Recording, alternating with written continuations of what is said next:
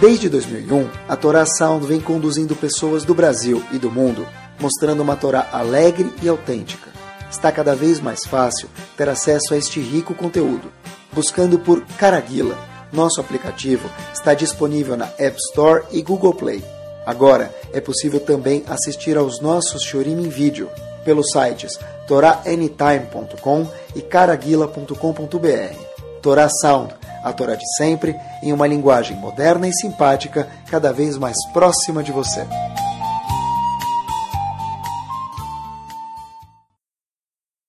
Ready, set, go. Vamos lá. Pessoal, hoje é o Shur. Por que eu estou falando isso para vocês? Todo dia a gente fala no Kriyat Shema, Hayom al-Levavecha. Cada dia é o dia.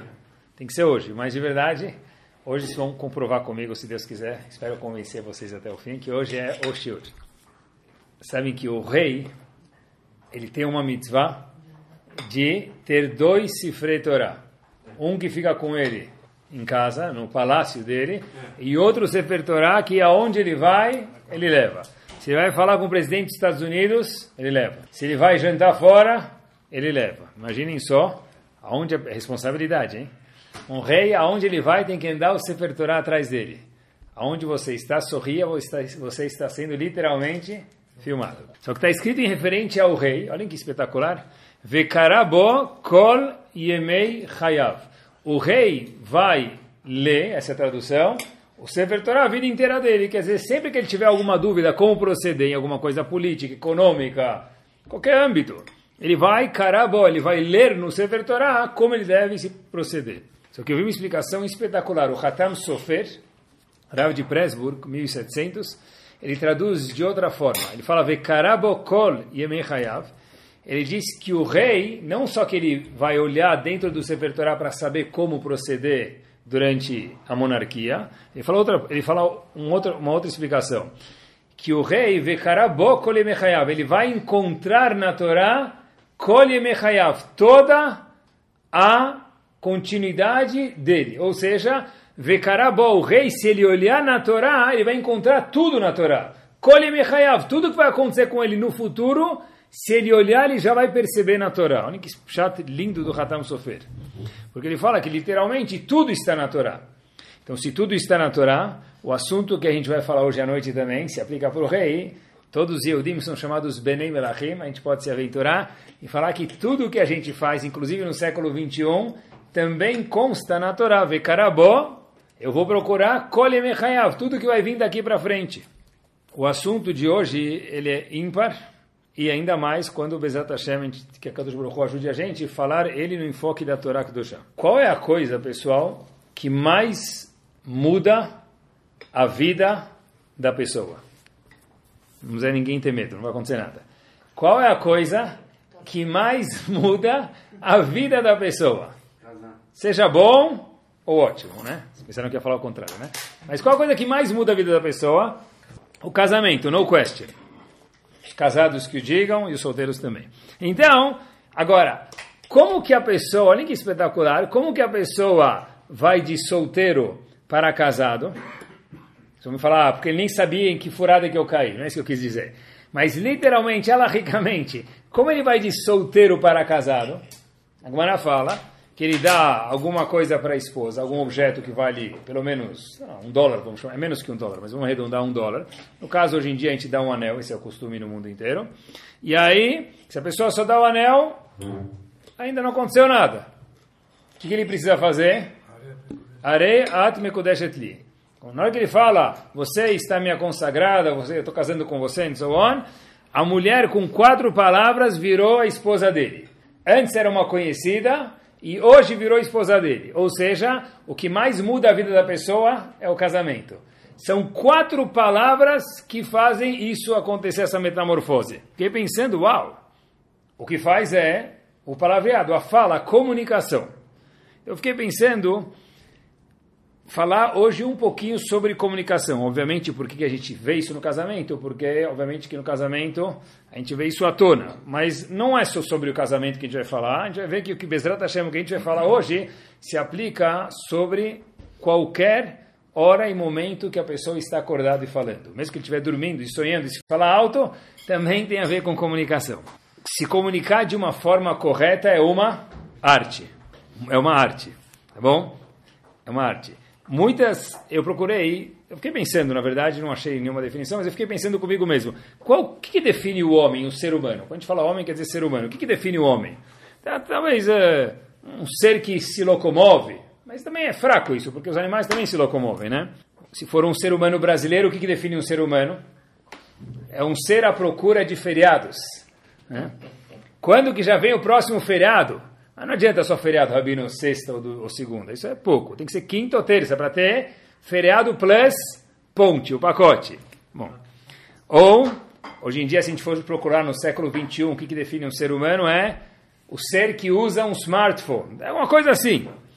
Mas eu fiquei pensando o que, que a Torá, é conhecido isso, mas a gente precisa lembrar e olhar como se fosse a primeira vez, porque é muito impactante isso a Torá dá uma definição diferente de todas essas definições do que, que é o ser humano. Todos já ouviram falar, provavelmente, que no Humash, normalmente, mesmo no Humash, vamos dizer com todo respeito, básico, ele tem embaixo o comentarista Mor, sem desrespeitar ninguém, que é Urashi, e tem do lado direito ou esquerdo, quer dizer, na borda da página, quem vem seguido? Um Unclus. Unclus, na verdade, é o nome do, de quem escreveu a tradução da Torá. Targum quer dizer tradução, mas a palavra tradução ela é mal traduzida, tradução mal traduzida, é um, uma tradução explicativa da Torá, e a Gemara própria conta para gente que Unclus não foi ele que deu a tradução para gente, o Talmud conta para gente que Unclus lembrou as pessoas dessa tradução que quem deu para gente Hashem deu para Moshe Rabbeinu e Moshe Rabbeinu passou até hoje em dia. Ou seja, quando a gente abre qualquer Humash e a gente vê a tradução para o aramaico no Humash escrito Unclus, se refere à tradução explicativa que nós recebemos do Har Sinai, exatamente igual à Torá. Igual que a gente recebeu Bereshit, Shemot, até Dvarim na Torá, recebemos o Unclus também na Torá. E Unclus conta para gente que a definição de ser humano é o poder da fala. Quando está escrito que a Kadosh Baruch Hu diferenciou o homem do animal e soprou nele uma Neshama, que animal nenhum tem essa Neshama 2.0 turbo, os animais não têm. Como que a tradução do Unclus para essas palavras? Unclus diz que Hashem pegou e assoprou nas nossas narinas o quê? A fala. Ou seja, a tradução no século 21 de ser humano pode ter muitas, mas a tradução para Hashem sempre foi e sempre será o ser que fala. A gente pode se perguntar, mas o macaco também fala, e o papagaio também fala, até bem demais, e o cachorro também fala. Então, porque a Torá fala que o ser humano, a definição dele é um ser falante. É verdade, sem traduzir como falante, a gente cai na pergunta. Agora, se nós traduzirmos que o ser humano é um ser que se comunica, aí só o ser humano. Os animais podem fazer barulhos, estou com medo, gritar, a presa está chegando, isso sim. Mas se comunicar, o único ser do mundo que é capaz de fazer isso é o ser humano.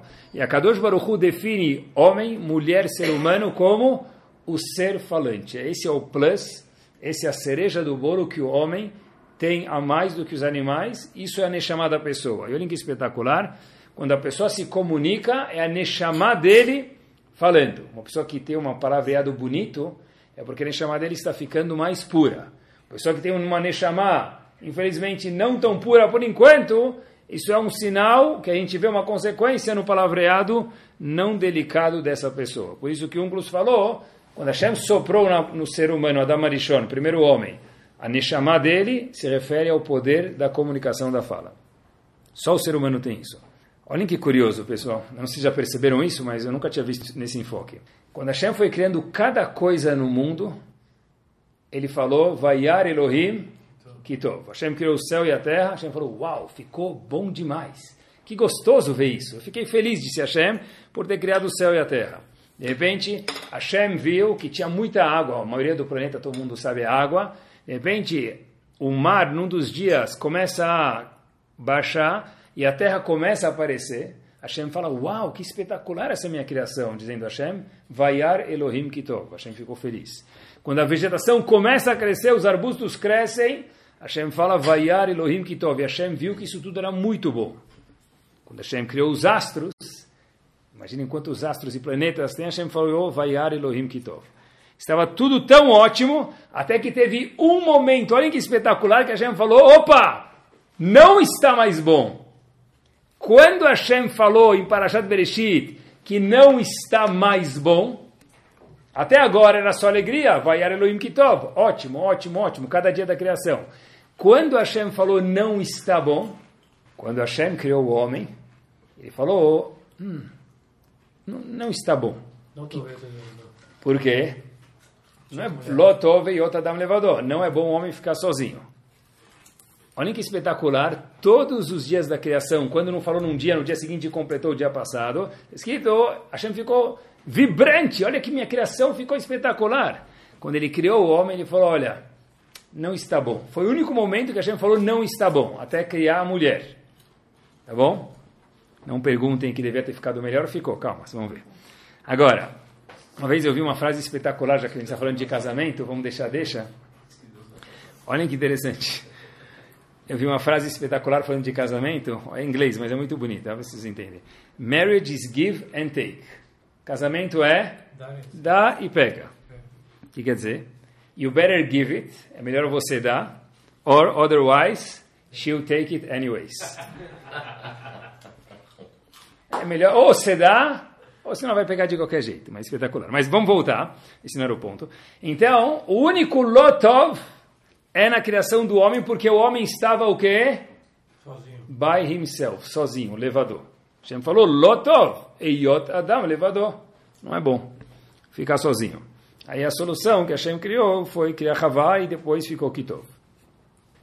Por quê? Porque o homem não estava bom estando sozinho, porque Hashem criou o homem para poder se comunicar se comunicar com Hashem, mas ele também precisa se comunicar aqui embaixo. Se ele não tem com quem se comunicar, e o poder do homem é o poder da fala, então Hashem falou Lotov. Precisa ter com quem se comunicar, precisa ter algum amigo, precisa ter um companheiro, que no caso era Adam e Havá. E nós falamos, já que a gente está falando de comunicação, vamos falar da fala, olhem que espetacular. A fala da pessoa a gente fala com os a boca, a língua, tem todo um processo aí, depois vocês procurem, que é espetacular. Mas a língua da pessoa tem, e tem os lábios, né? Como se fala lábio em hebraico? A gente fala no comecinho da Midah todos os dias. Hashem sefatai tiftach. Sefat, sefatai, né? A palavra sefataim são lábios, ou sfat. O que é sfat em hebraico? As bordas. Porque as bordas do corpo são os lábios. Inclusive os lábios, olha interessante, a parte de dentro e de fora do corpo é muito diferente. A única parte que talvez dentro e fora é igual são os lábios. Prestaram atenção nisso uma vez? A gente olha uma foto de dentro do corpo, dá um pouco de medo, tá, né? Mas a parte interna do corpo externa, ela é diferente. O lábio, que são as extremidades cefá do corpo, especialmente da fala, que a gente está falando hoje à noite, a parte externa do lábio, sem batom, ela é igual à parte interna da boca. Porque, na verdade, isso aqui é, o, é a comunicação de dentro para fora. Tem um pedacinho do, do interno já exposto lá fora, que é o que se faz com a boca. Agora, em português a gente fala comunicação. O português veio originalmente da onde? Portugal. Latim, não é? Da onde vem? Latim. O latim, ele pulou essa aula. O latim, queridos, o latim, como se fala comunicação em, em, em latim? Vocês sabem? Depois vocês procurem no Google, eu procurei. Comunicare. Que palavra, o que quer dizer comum em, em latim? Algo em comum, não é? Então, olha que interessante. Comunicação, olha que espetacular a definição. A comunicação é tornar algo meu em comum para nós, dois, dez ou mil pessoas. Olha que interessante, é eu compartilhar alguma experiência, algum sentimento, alguma vontade, alguma coisa minha íntima com a com a outra pessoa. Isso, de novo, os animais não têm. Quer dizer, os animais só, traduz, só sabem o que? Fazer barulhos de algum, algum medo, algum instinto que eles têm. Mas a palavra comunicação, olha que espetacular, vem de comunicar, de comum, comunicar em latim, que é eu tenho alguma coisa minha, eu quero fazer isso comum para todo mundo. E quando se fala de comunicação, o mais espetacular de tudo é que a pessoa nem precisa falar para poder se comunicar com os outros. Sério? Comunicação sem falar? Claro, simples. Se eu vejo uma pessoa na minha frente, meu filho entra em casa, eu fui na reunião dos pais, por exemplo, né? ou responsável. A pessoa chega da reunião, o filho não consegue dormir com insônia, ainda mais se o pai e a mãe foram bravos demais, que só pode tirar 10 na minha casa.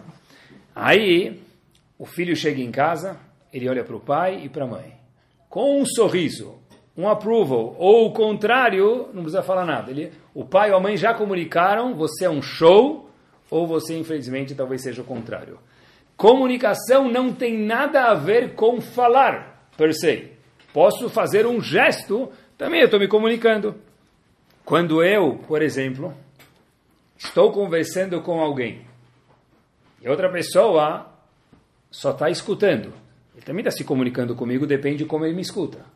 Se toca o celular dele e ele aperta o botão de off do celular, fica quieto.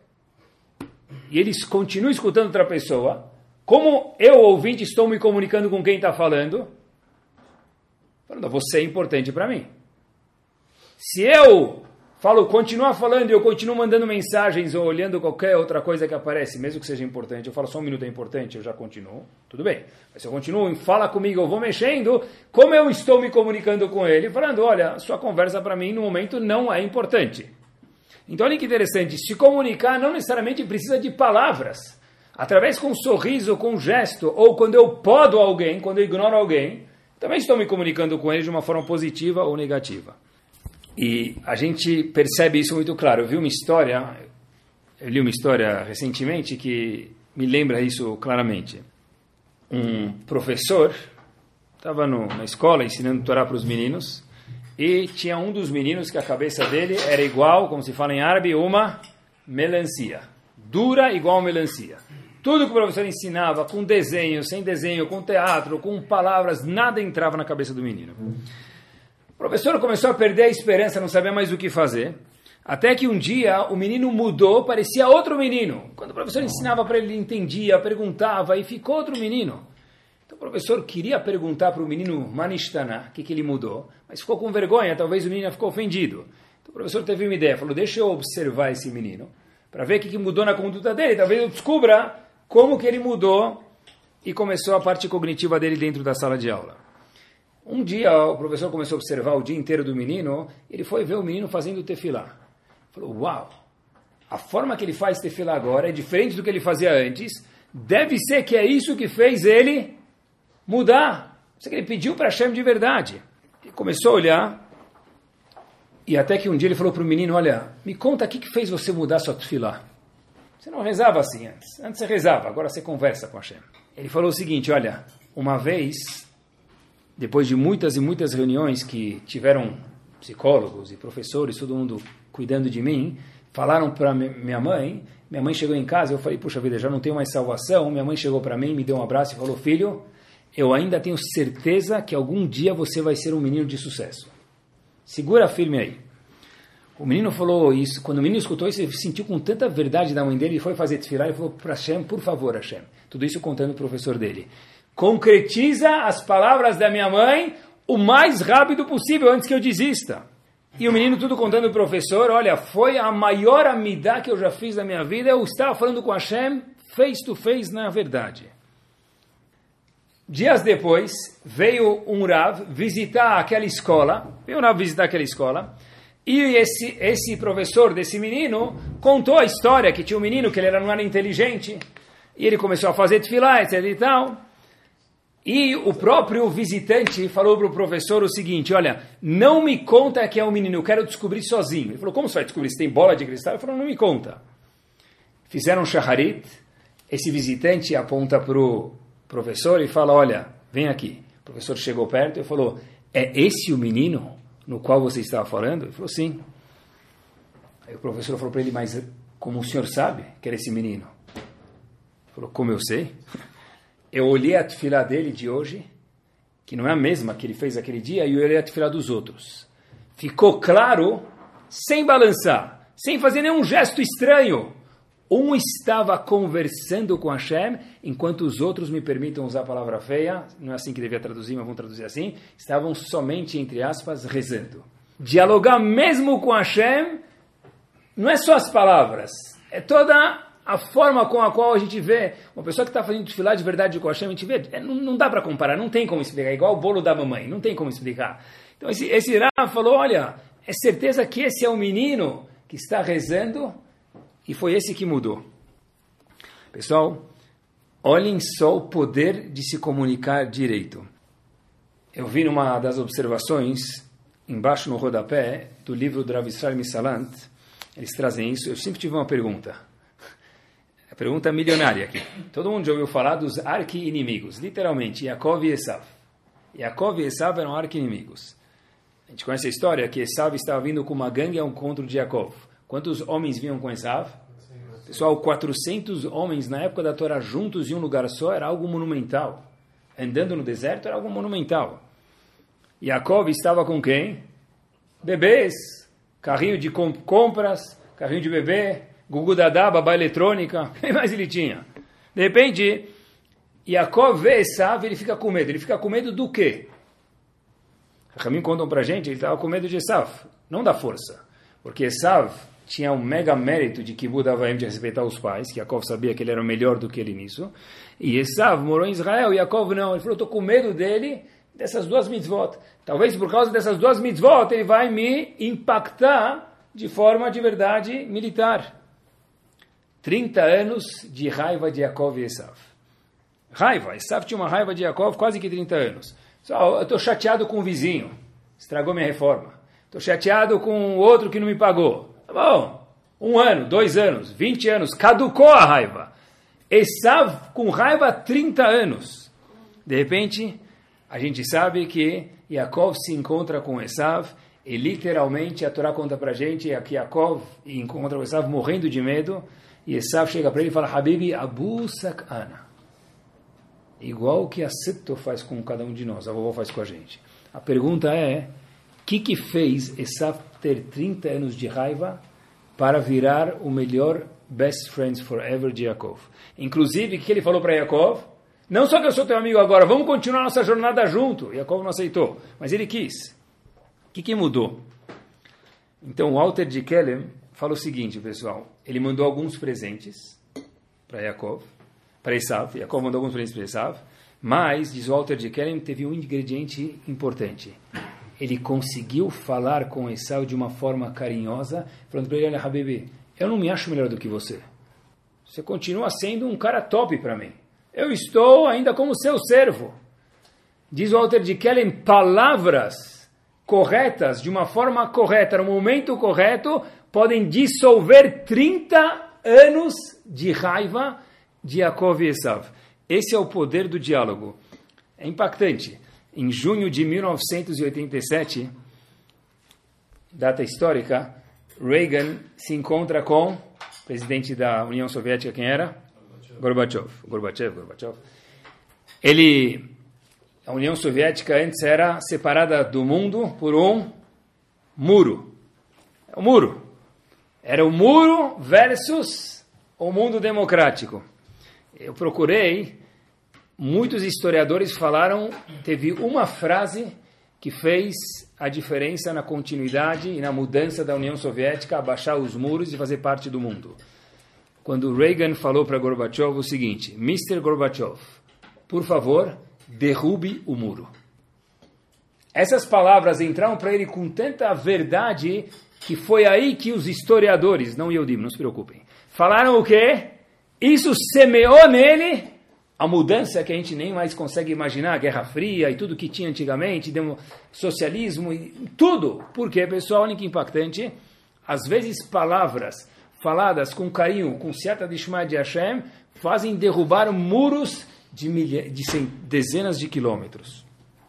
E quando se fala de comunicação, é muito curioso um ponto em especial. Às vezes, eu escuto filhos é. Aí eu pergunto às vezes para o filho, olha, poxa, você sabe que teus pais gostam de você? Aí ele fala, hum, eu não tenho certeza, Rabino, se meus pais gostam de mim. Aí depois eu escuto a mãe, normalmente vem a mãe, às vezes pode ser o pai, mas normalmente é a mãe. E aí a primeira coisa que a mãe fala, eu amo tanto meu filho, eu não sei por que isso acontece. Aí eu fico em tilt. O filho está na dúvida se a mãe gosta dele ou se não gosta. E a mãe, a primeira coisa que ela fala o quê? O meu maior amor é o meu filho.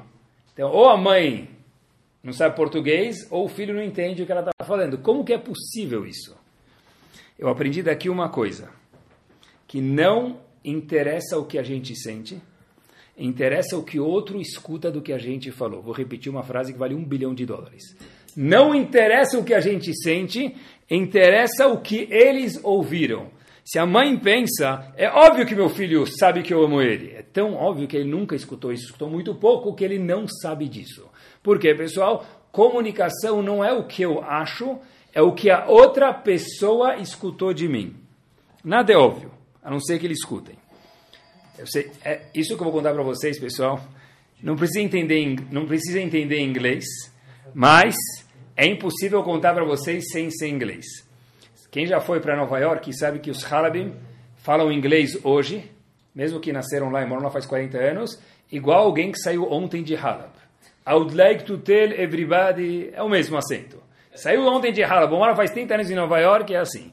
Então eles contam que a mulher foi para o marido reclamando e falou para o marido o seguinte, olha, para o rabino, melhor dizendo, a mulher foi para o marido, para o rabino reclamando, falou, olha, meu marido não gosta de mim.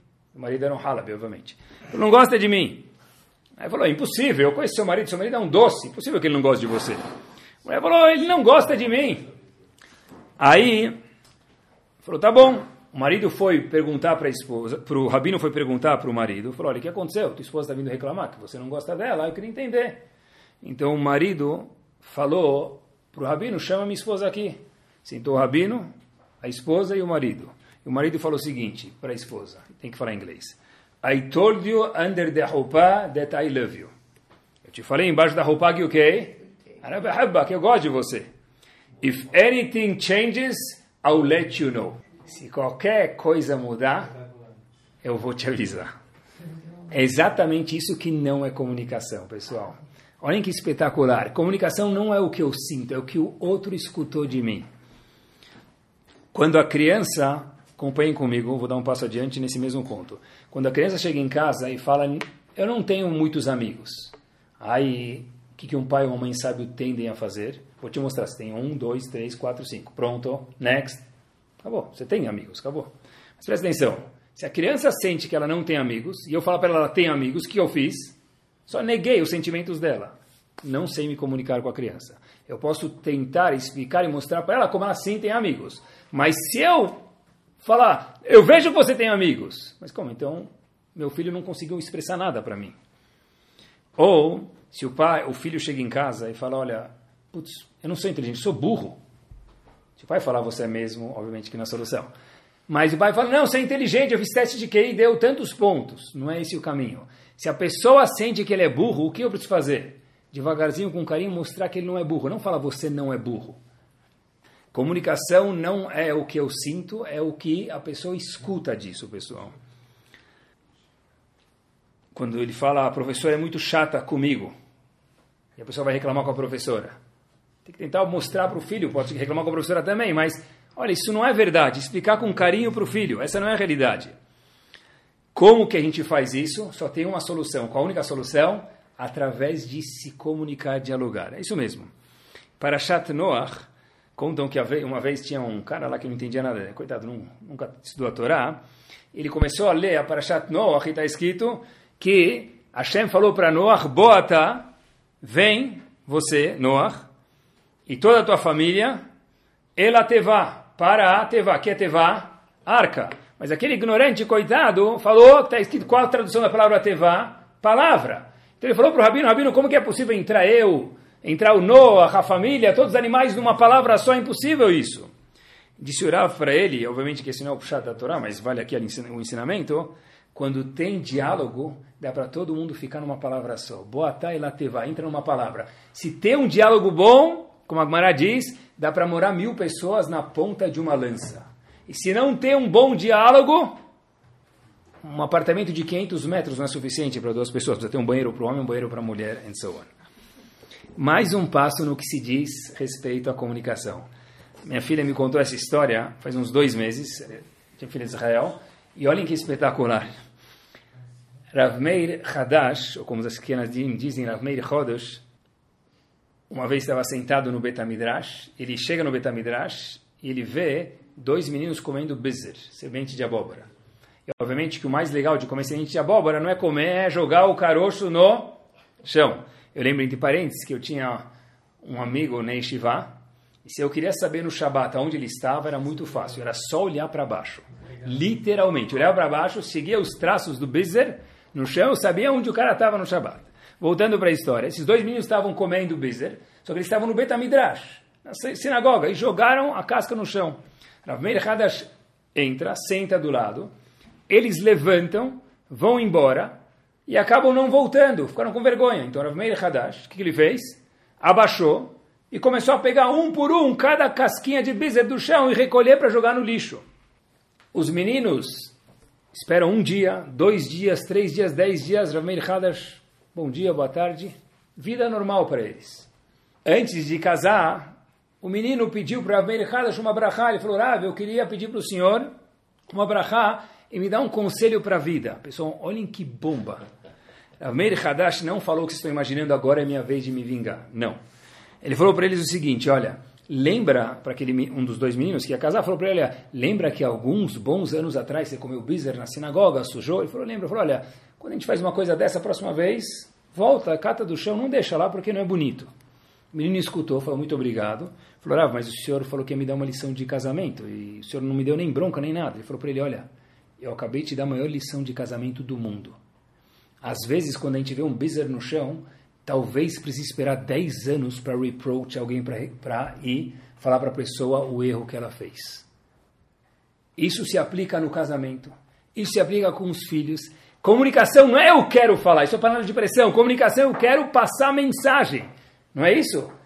Tem que ser quando no momento certo. Rav Meir Hadash falou o quê? Ele esperou anos para falar para as crianças. Oh, meus amigos, próxima vez que comer bizer, pega do chão. Se fosse uma pessoa esperta, falaria no dia seguinte. Mas não é esperto, porque esperto de verdade é lembrar. Se esquecer é melhor às vezes esquecer mesmo. Sabe por quê? Porque falar na hora errada é o tiro pela culatra. A Gumara fala que às vezes ficar quieto é uma mitzvah. Sério? Sim. Igual que tem uma mitzvah de falar a coisa na hora certa, tem uma mitzvah de ficar quieto também. Então, na verdade, diálogo não é falar, é comunicação efetiva, é esperar. É verdade. Tinha aquele famoso desenho, te disse, eu te disse, eu te disse, lembra? Isso não é comunicação, isso é... Fala na hora, eu estou afim de falar. A gente falou, a gente falou que não importa o que eu falei, importa o que eles ouviram. Meu filho me ama. Certeza. Se eu nunca falei, de onde ele vai saber isso? De onde ela vai saber isso? a gente falou mais um passo agora, é esperar o tempo correto para falar. Mais um passo para frente. Olhem só que segredo tem na Torá. Ele toledot Noach, Noach ish tzadik. E tem um Rashi que eu nunca entendi. Rashi fala, Noach era um tzadik na geração dele. Rashi traz duas explicações. Uma explicação é que ele era tzadik só na geração dele. Em outra geração, ele seria não uma pessoa boa. Irash traz outra explicação, uma segunda explicação, que Noah era tzadik na geração dele, quer dizer o quê? Que se na geração dele, que era uma geração perversa, ele é um tzadik, imagina mais se ele tivesse uma geração de tzadikim, que ele ia ser seis estrelas. Então, quando disse que Noah era um tzadik na geração dele, ou que mais ainda em outra geração, outra explicação é só na geração dele. Assim diz Rashi. Rashi traz um Midrash. A pergunta que eu sempre tive é, poxa vida, se dá para julgar Noah favoravelmente, por que, que tem gente que fala que Noah era só tzadik na geração dele, em outra geração ele seria não bom? Eu nunca entendi esse Rashi. Por que, que tem um Rav que é pessimista e fala que é só na geração dele? Eu nunca entendi isso. Até que Rav Yaakov Kamenetsky tem um livro chamado Emet Yaakov, ele fala algo nada mais, nada menos que uma bomba. Ele fala o seguinte, olhem só que acho que isso tem tudo a ver com comunicação. Por que, que tem gente que fala que Noah era tzadik na geração dele, mas em outras gerações ele seria menosprezado? Porque Noah fez um grande erro. O Midrash conta para gente o que, que Noah falava para as pessoas. Noah falava para as pessoas, olha queridos, vocês ficam falando, fazendo todo mundo a idolatria. Um atrás do outro fazendo idolatria. Se vão trocar Deus, a Kadosh Baruch Hu, por um pedaço de madeira que não fala, que não sente, que não grita, que não chora, que não ri, e qual foi o erro de Noah? Pessoal, olhem só que espetacular de se lambuzar. Assim diz Rav Yaakov Kaminetsky. A Gemara fala em Sanedrin, na página 63b. Por que, que a humanidade inteira, inteira, menos Noah e a família dele, fizeram idolatria na época de Noah? A gente nem sabia que eles fizeram idolatria, estou contando para vocês agora. Diz o Talmud, por que a humanidade inteira fez idolatria na época de Noah? Não era pela idolatria, eles nem queriam fazer idolatria. Então pergunta a Gemara por que eles fizeram idolatria. Então, Majnunim, loucos. Então diz o Talmud algo espetacular. Diz o Talmud o seguinte: Ela leatir laem arayot. Só para liberar geral atos sexuais e morais. Como assim? Rashi explica para a gente. As pessoas lá queriam cada um ter relações com quem eles queriam ter e ninguém podia frear eles. Eles falaram, poxa vida, como que eu posso ter relações com a vizinha, and so on, se existe Deus? Então o que, que eles fizeram? Negaram Hashem, fizeram idolatria para racionalizar, olhem que bomba, que não existe Hashem, e se não existe Hashem mais, então eu posso ter relações com quem eu quiser. Olhem só que espetacular. Por que, que tem gente que fala que Noah era tzadik só na geração dele? A gente perguntou. Isso tá, é pejorativo para Noah, é pessimismo. A resposta é porque Noah atacou, diz Rav Yaakov Kamenetsky, o problema no local errado. Ele falou, não façam idolatria. Como vocês trocam Deus por um pedaço de madeira, de pedra, de uma estátua? Habibi, Noah, você não teve a percepção de ver que eles só fizeram isso para quê? para liberar atos sexuais e morais proibidos. Noah devia ter ido na fonte atacar o problema e não a consequência do problema. O que, que isso tem a ver com comunicação? O que, que tem a ver com comunicação? Tudo. Casa, marido, crianças, trabalho, funcionário, patrão. Muitas vezes a gente fala alguma coisa, mas a gente quis dizer outra coisa. Uma pessoa que é um bom ouvinte, sabe se comunicar, se ouvinte também sabe se comunicar, ele consegue detectar, diferente de Noah, o que, que a pessoa quis dizer de verdade. É isso mesmo, eu já vou dar um exemplo para vocês. A pessoa chega em casa, o marido chega em casa e fala, estou cansado. O que, que a gente tende a dizer? Vai dormir. Beleza, vai dormir. Falhei, fiz exatamente igual o Noah fez. Fiz igual o Noah. Que, que ele quer escutar? Uau! Deve ser difícil trazer Parnassá para casa, pagar condomínio, IPTU, IPVA, seguro, uau, coloca a voto. Quer que eu te prepare o janta? É isso que o marido quer ouvir. Ele falou, estou cansado, mas o que, que ele quis dizer? Eu quero apreciação. Quando a mulher fala, é terceira vez que eu troco as crianças, não aguento mais, não, não estou achando ninguém para ajudar em casa, não tem empregada. O que, que o marido pode falar? Peraí, eu vou ligar para a agência resolver o, o problema que, que ela quis dizer? Coordenar uma casa é igual coordenar um business. Por favor, você pode fazer o favor de apreciar isso? Pessoal, olhem que lição mestre aqui que Ramim contou para a gente. Se comunicar não é ver o que a pessoa falou, é ver o que tinha atrás disso.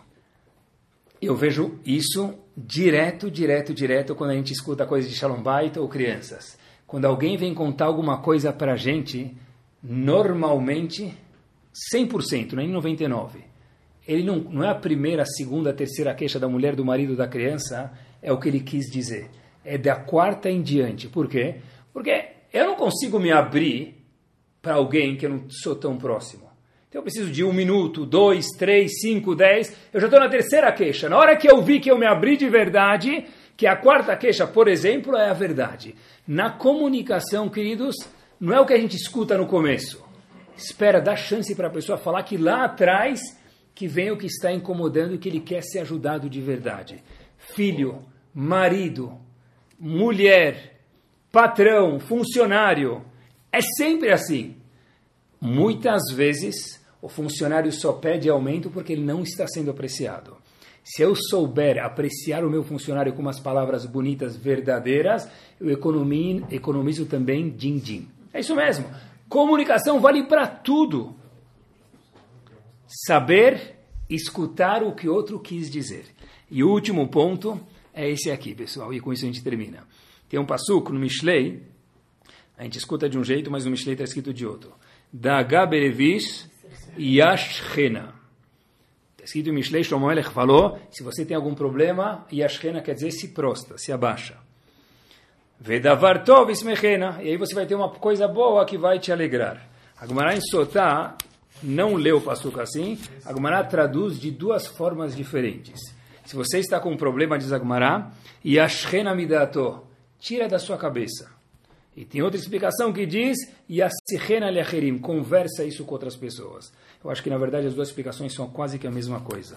Talvez a mesma coisa. Como que eu tiro da minha cabeça isso? Através de conversar com outra pessoa. A tal ponto, olhem até onde vai, que o Hafetz Haim tem um livro chamado Havat Chesed. No segundo capítulo ele fala que se tem uma pessoa feliz, ele não tem ninguém para compartilhar a alegria dele, o que acontece? Essa alegria, diz o Hafetz Haim, não vale nada. O Hafetz Haim tenta imaginar um casamento onde tem um noivo e a noiva, um dançando em volta do outro. Ou, quando a pessoa está triste, diz o Hafetz Haim, o que ele precisa fazer? Falar isso para outras pessoas. A gente costuma pensar que o cara é macho, a mulher é corajosa ou ela é forte quando ela guarda tudo dentro de si. Diz o Hafetz Haim,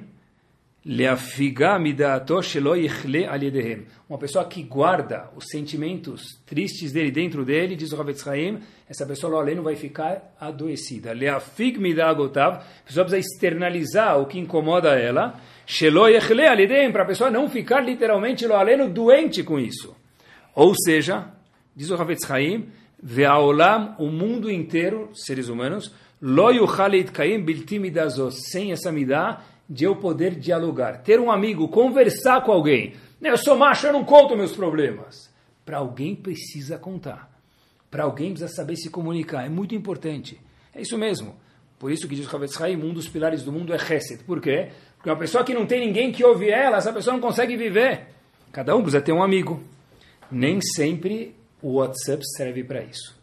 Mesmo mensagem gravada. Tem que falar olhando nos olhos e eu preciso ser aquela pessoa que vai ser o ouvinte e escutar o cara ou ela nos olhos. Ah, mas eu não escrevo por WhatsApp, eu falo, é mais real. Não é a mesma coisa. Cada um tem sentimentos. Às vezes sentimentos são válidos, outros não. Se eu não externalizar isso com a comunicação, o que acontece? Eu preciso, na verdade, não, não adianta mandar um e-mail. Eu fiz um e-mail para um Rav em Israel. Nesse caso não vai adiantar. Pode perguntar lá, talvez, por e-mail. Talvez, não sei, acho que também não. Mas comunicação, sentimentos tem que ser com a boca. Uma pessoa, às vezes, com isso a gente termina nesse último minuto, vive chateada com o marido dele, com a esposa dele, com o patrão e com o funcionário, porque, me permitam a expressão, me permitam com todo respeito, porque a pessoa foi boba. Vou dar alguns exemplos para vocês, pessoal. E isso aqui valia de verdade um bilhão de dólares, de verdade. Olha, poxa, meu marido nunca. Não, nunca não é bom falar, tira a palavra nunca. Então, meu marido não faz tal coisa, minha esposa não faz tal coisa, meu funcionário não faz tal coisa, meu patrão não faz tal coisa, meus pais não fazem, meus filhos não fazem. Aí você pergunta para o marido, para o pai, para o sujeito, quem for, você já falou isso para ele, para ela alguma vez? Não. Habibi, como no mundo o seu marido, sua esposa, seu funcionário, seu patrão, seu filho precisavam saber disso. A época dos Nevi'im, aonde está? Milhares de anos atrás. Parece piada, mas nós escutamos e às vezes a gente passa por isso. Tal pessoa não X, Y, Z comigo. Fala!